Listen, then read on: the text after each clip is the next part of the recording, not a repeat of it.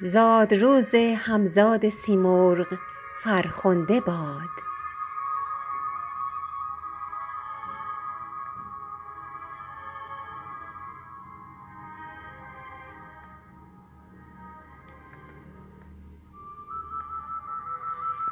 در افسانه زال و سیمرغ هنگامی که مامای زال خبر سپیدرویی و سپیدمویی او را به پدر می رساند سام می خواهد کودک را سر به نیست کنند. اما ماما و دایگان که دل به کودک بسته اند او را به طبیعت می سپارند به این امید که سرنوشت یاریگر او باشد.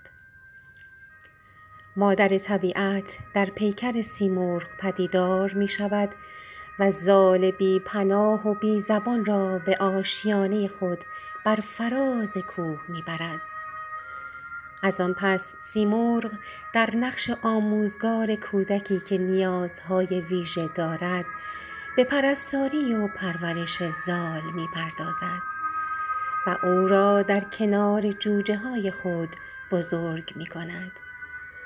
داستان زال و سیمرغ در حقیقت داستان کودکان رانده شده است در سرزمین ما ایران جبار باغچبان را از آن رو همزاد سیمرغ خوانده اند که برای نخستین بار به آموزش کودکان ناشنوا همت گماشت. باغچبان نمونه برجسته نوگرایانی بود که راه دگرگونی اجتماعی را در آموزش و پرورش کودکان میجست.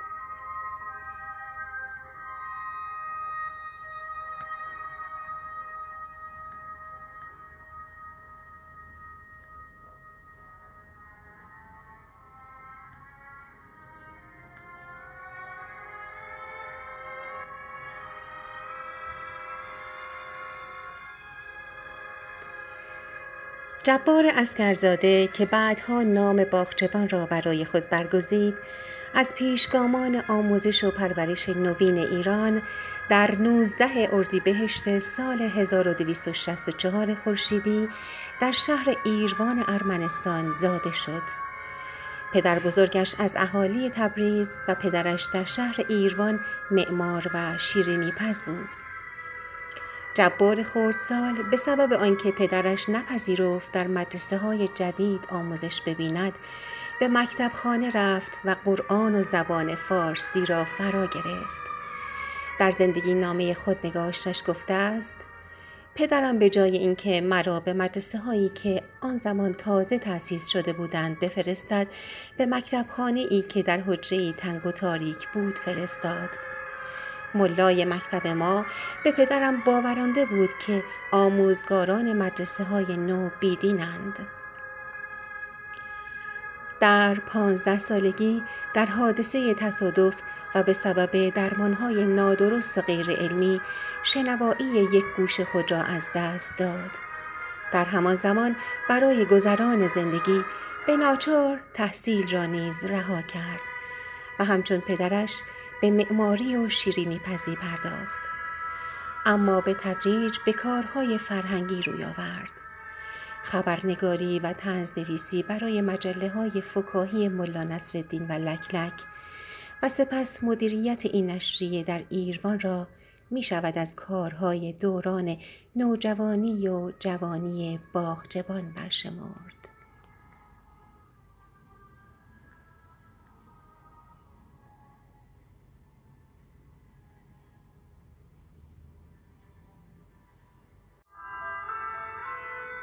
در سالهای پایانی جنگ جهانی اول آشوب جنگ زندگی مردمان قفقاز را نیز آشفته کرد. جبار جوان و خانوادهاش با از دست دادن کار و دارایی خیش به فقر و گرسنگی و دشواری های بسیار دچار شدند.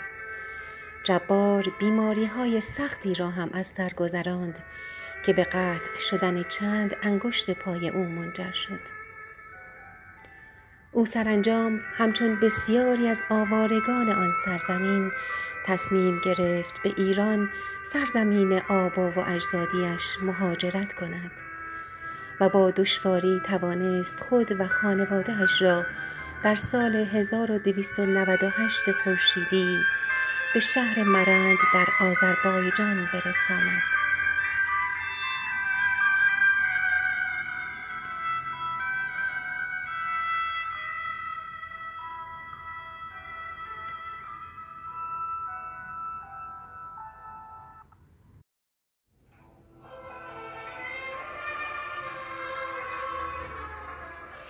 باغچبان در مرند در دبستان احمدیه آموزگاری رسمی خود را آغاز کرد.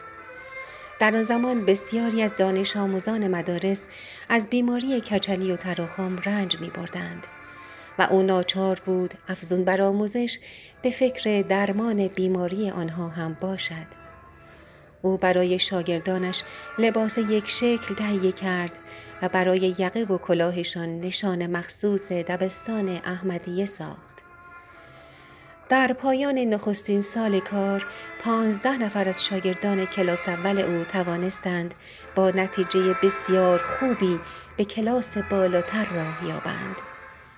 باغچبان پس از مدتی به فکر گشایش مدرسه دخترانه در مرند افتاد و مجوز آن را هم گرفت.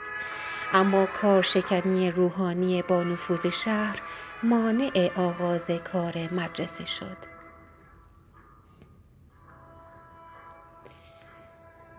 اداره فرهنگ آذربایجان برای بهرهگیری بیشتر از روش آموزش نوین باغچبان او را به تبریز فراخواند. او کار خود را در مهر 1299 در دبستان دانش با ده دانش آموز کلاس اولی آغاز کرد. با پول خود برای کلاس تخت سیاه و چرتکه فراهم آورد و به شاگردانش با ابتکار خود خواندن و نوشتن و حساب و جغرافی آموخت و برای نخستین بار در این مدرسه برنامه ورزش گذاشت. او در زندگی نامش نوشته خانواده های فقیر پول خرید مداد و دفتر نداشتند. بچه های بدبخت کاغذ پاکت های سیگار را از سر راه جمع می کردند و در دبستان روی آنها مشق و تکلیف می نوشتند. مشاهده این وضع برای من رقت آور بود. از هر کسی که تازه با او آشنا شده بودم یک قران یا دو قران می گرفتم و برای شاگردان دفتر و مداد و قلم تهیه می کردم.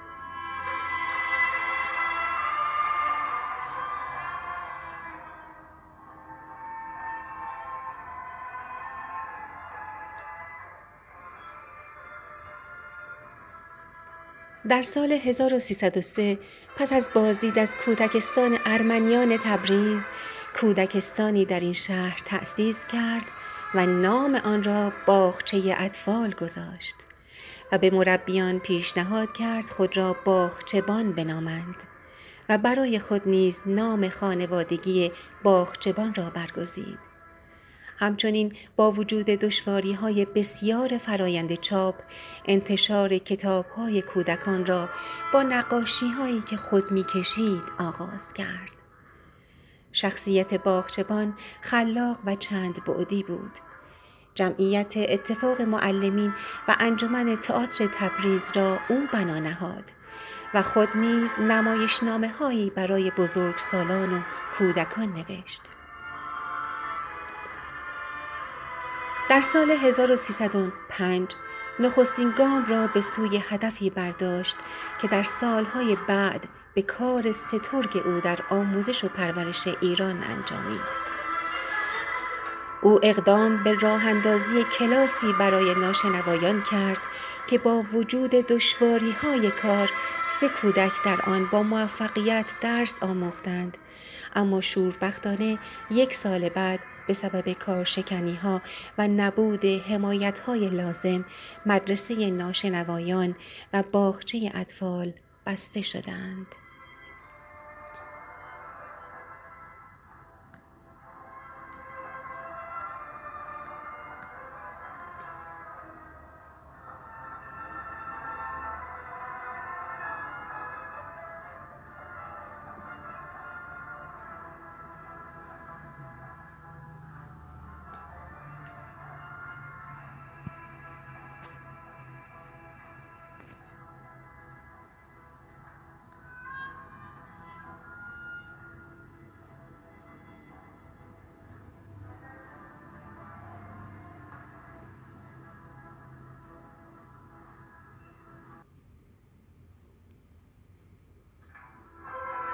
باغچبان به دعوت مدیر فرهنگ فارس که از انحلال باغچه اطفال آگاهی یافته بود به شیراز رفت و نخستین کودکستان شیراز را بنیان نهاد همسرش بانو صفیه میربابایی هم دختران را در کلاسی ویژه آموزش می‌داد.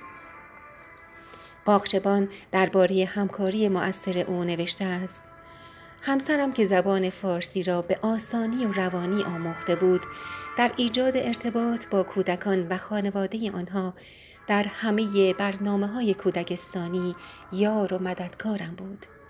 صدای خوش و ضربه های تار او آموزش سرودهای کودکستانی و نمایشنامه های موزیکال کودکستان را برایم ممکن می ساخت و به کارم رونق می بخشید. درباره دیگر دستاوردهای این دور از زندگانیش نیز نوشته است نتیجه زحمات من از جمله تعلیف کتابی شد به نام زندگی کودکان همچنین شش نمایش نامه نوشتم با نام های پیر و تروب، گرگ و چوپان، خانم خزوک، مجادله دوپری، شیر و باغبان و شنگول و منگول.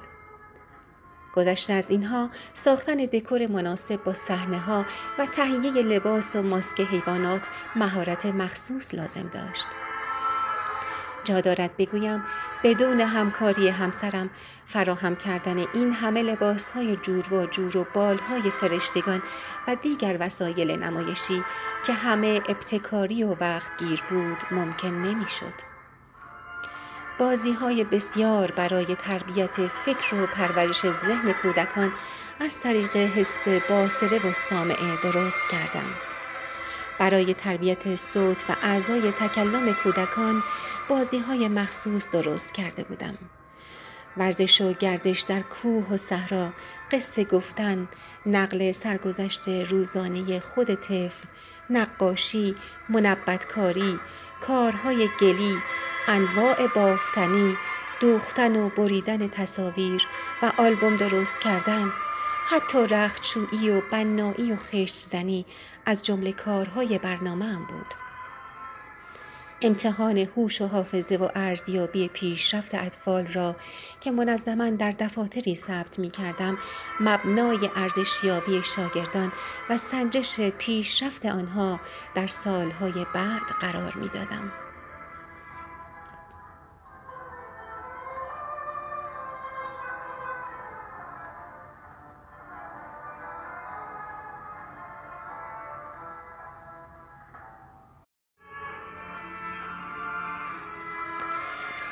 باغچبان پس از پنج سال خدمت در شیراز به تهران آمد و سرانجام در سال 1312 موفق شد نخستین مدرسه ناشنوایان تهران را تأسیس کند و ده سال بعد نیز جمعیت حمایت از کودکان ناشنوا را بنیان نهاد. او درباره دشواری های این دوره زندگیش گفته است تا ده سال دبستان کرولال ها را به تنهایی اداره کردم.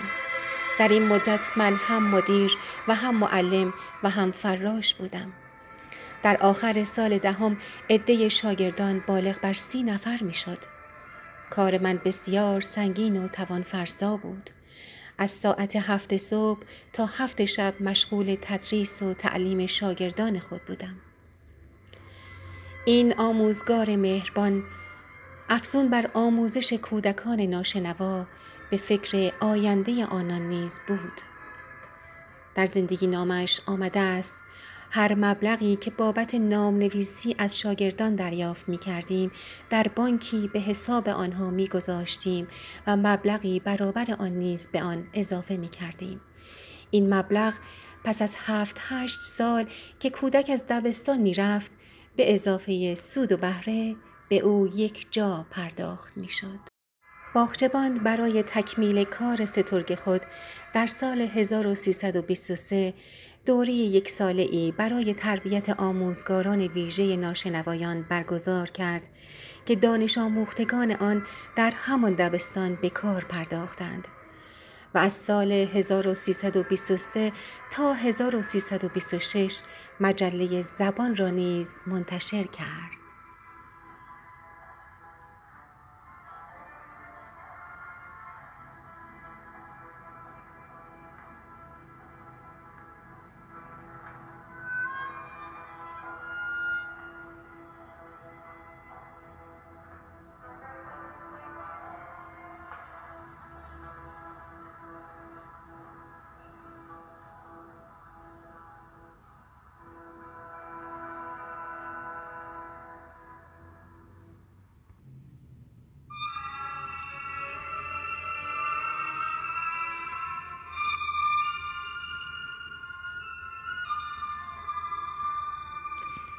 از نوشته های فراوان باغچبان که در بردارنده باورها و تجربه های پنجاه سال کار آموزشی توانفرسا و پیگیرانه اوست می شود از این آثار نام برد. زندگی کودکان، بادکنک، عروسان کوه و درخت مروارید، دستور تعلیم الفبا، الفبای آسان، اسرار تعلیم و تربیت، الفبای باغچبان و کتاب اول ابتدایی. او در زندگی نامش نوشته است. با داشتن پنجاه و چهار سال سابقه فرهنگی و شرکت در امور خیریه و اجتماعی. هرگز شایسته نمی‌دانم که به زحمات و رنج های خود نام خدمت به جامعه را بدهم. در تنهایی هنگامی که گذران حیات خود را از روز تولد تا کنون مرور می کنم و در این باره می اندیشم به این نتیجه می رسم که هیچ دلیلی برای من نیست که بتوانم خود را خدمتگزار جامعه بدانم. زیرا به هر سو که نگاه می کنم می بینم که این جامعه بزرگ بشریت است که ولی نعمت من بوده است.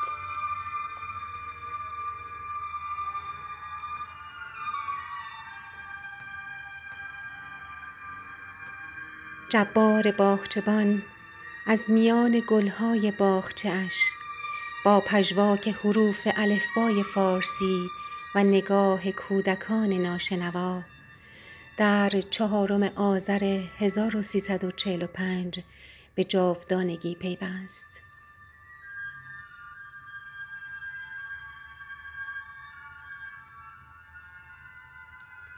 مؤسسه پژوهشی تاریخ ادبیات کودکان در سال 1395 جایزه جبار باغچبان همزاد سیمرغ را برای گسترش سوادآموزی پایه از راه ادبیات کودکان بنیان نهاد. برندگان جایزه از میان آموزشگران برنامه با من بخوان برگزیده می شوند که برنامه را با کوشش ها و نوآوری های خیش جرفا بخشیده یا نقش ویژه‌ای در اجرای آن داشته باشند.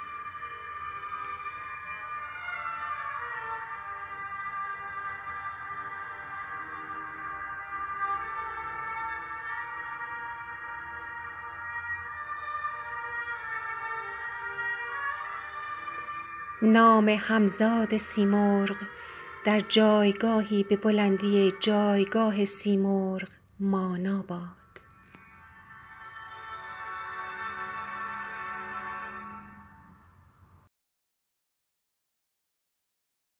آوای کتابک کاری از مؤسسه پژوهشی تاریخ ادبیات کودکان. آوای کتابک بانگ ترویج است و ترانه. بانگ قصه است و افسانه برای دسترسی به محتوای صوتی آوای کتابک می توانید به کانال تلگرام آوای کتابک و سرویس های پادکستی همچون Apple Podcast، Castbox و ناملیک مراجعه کنید.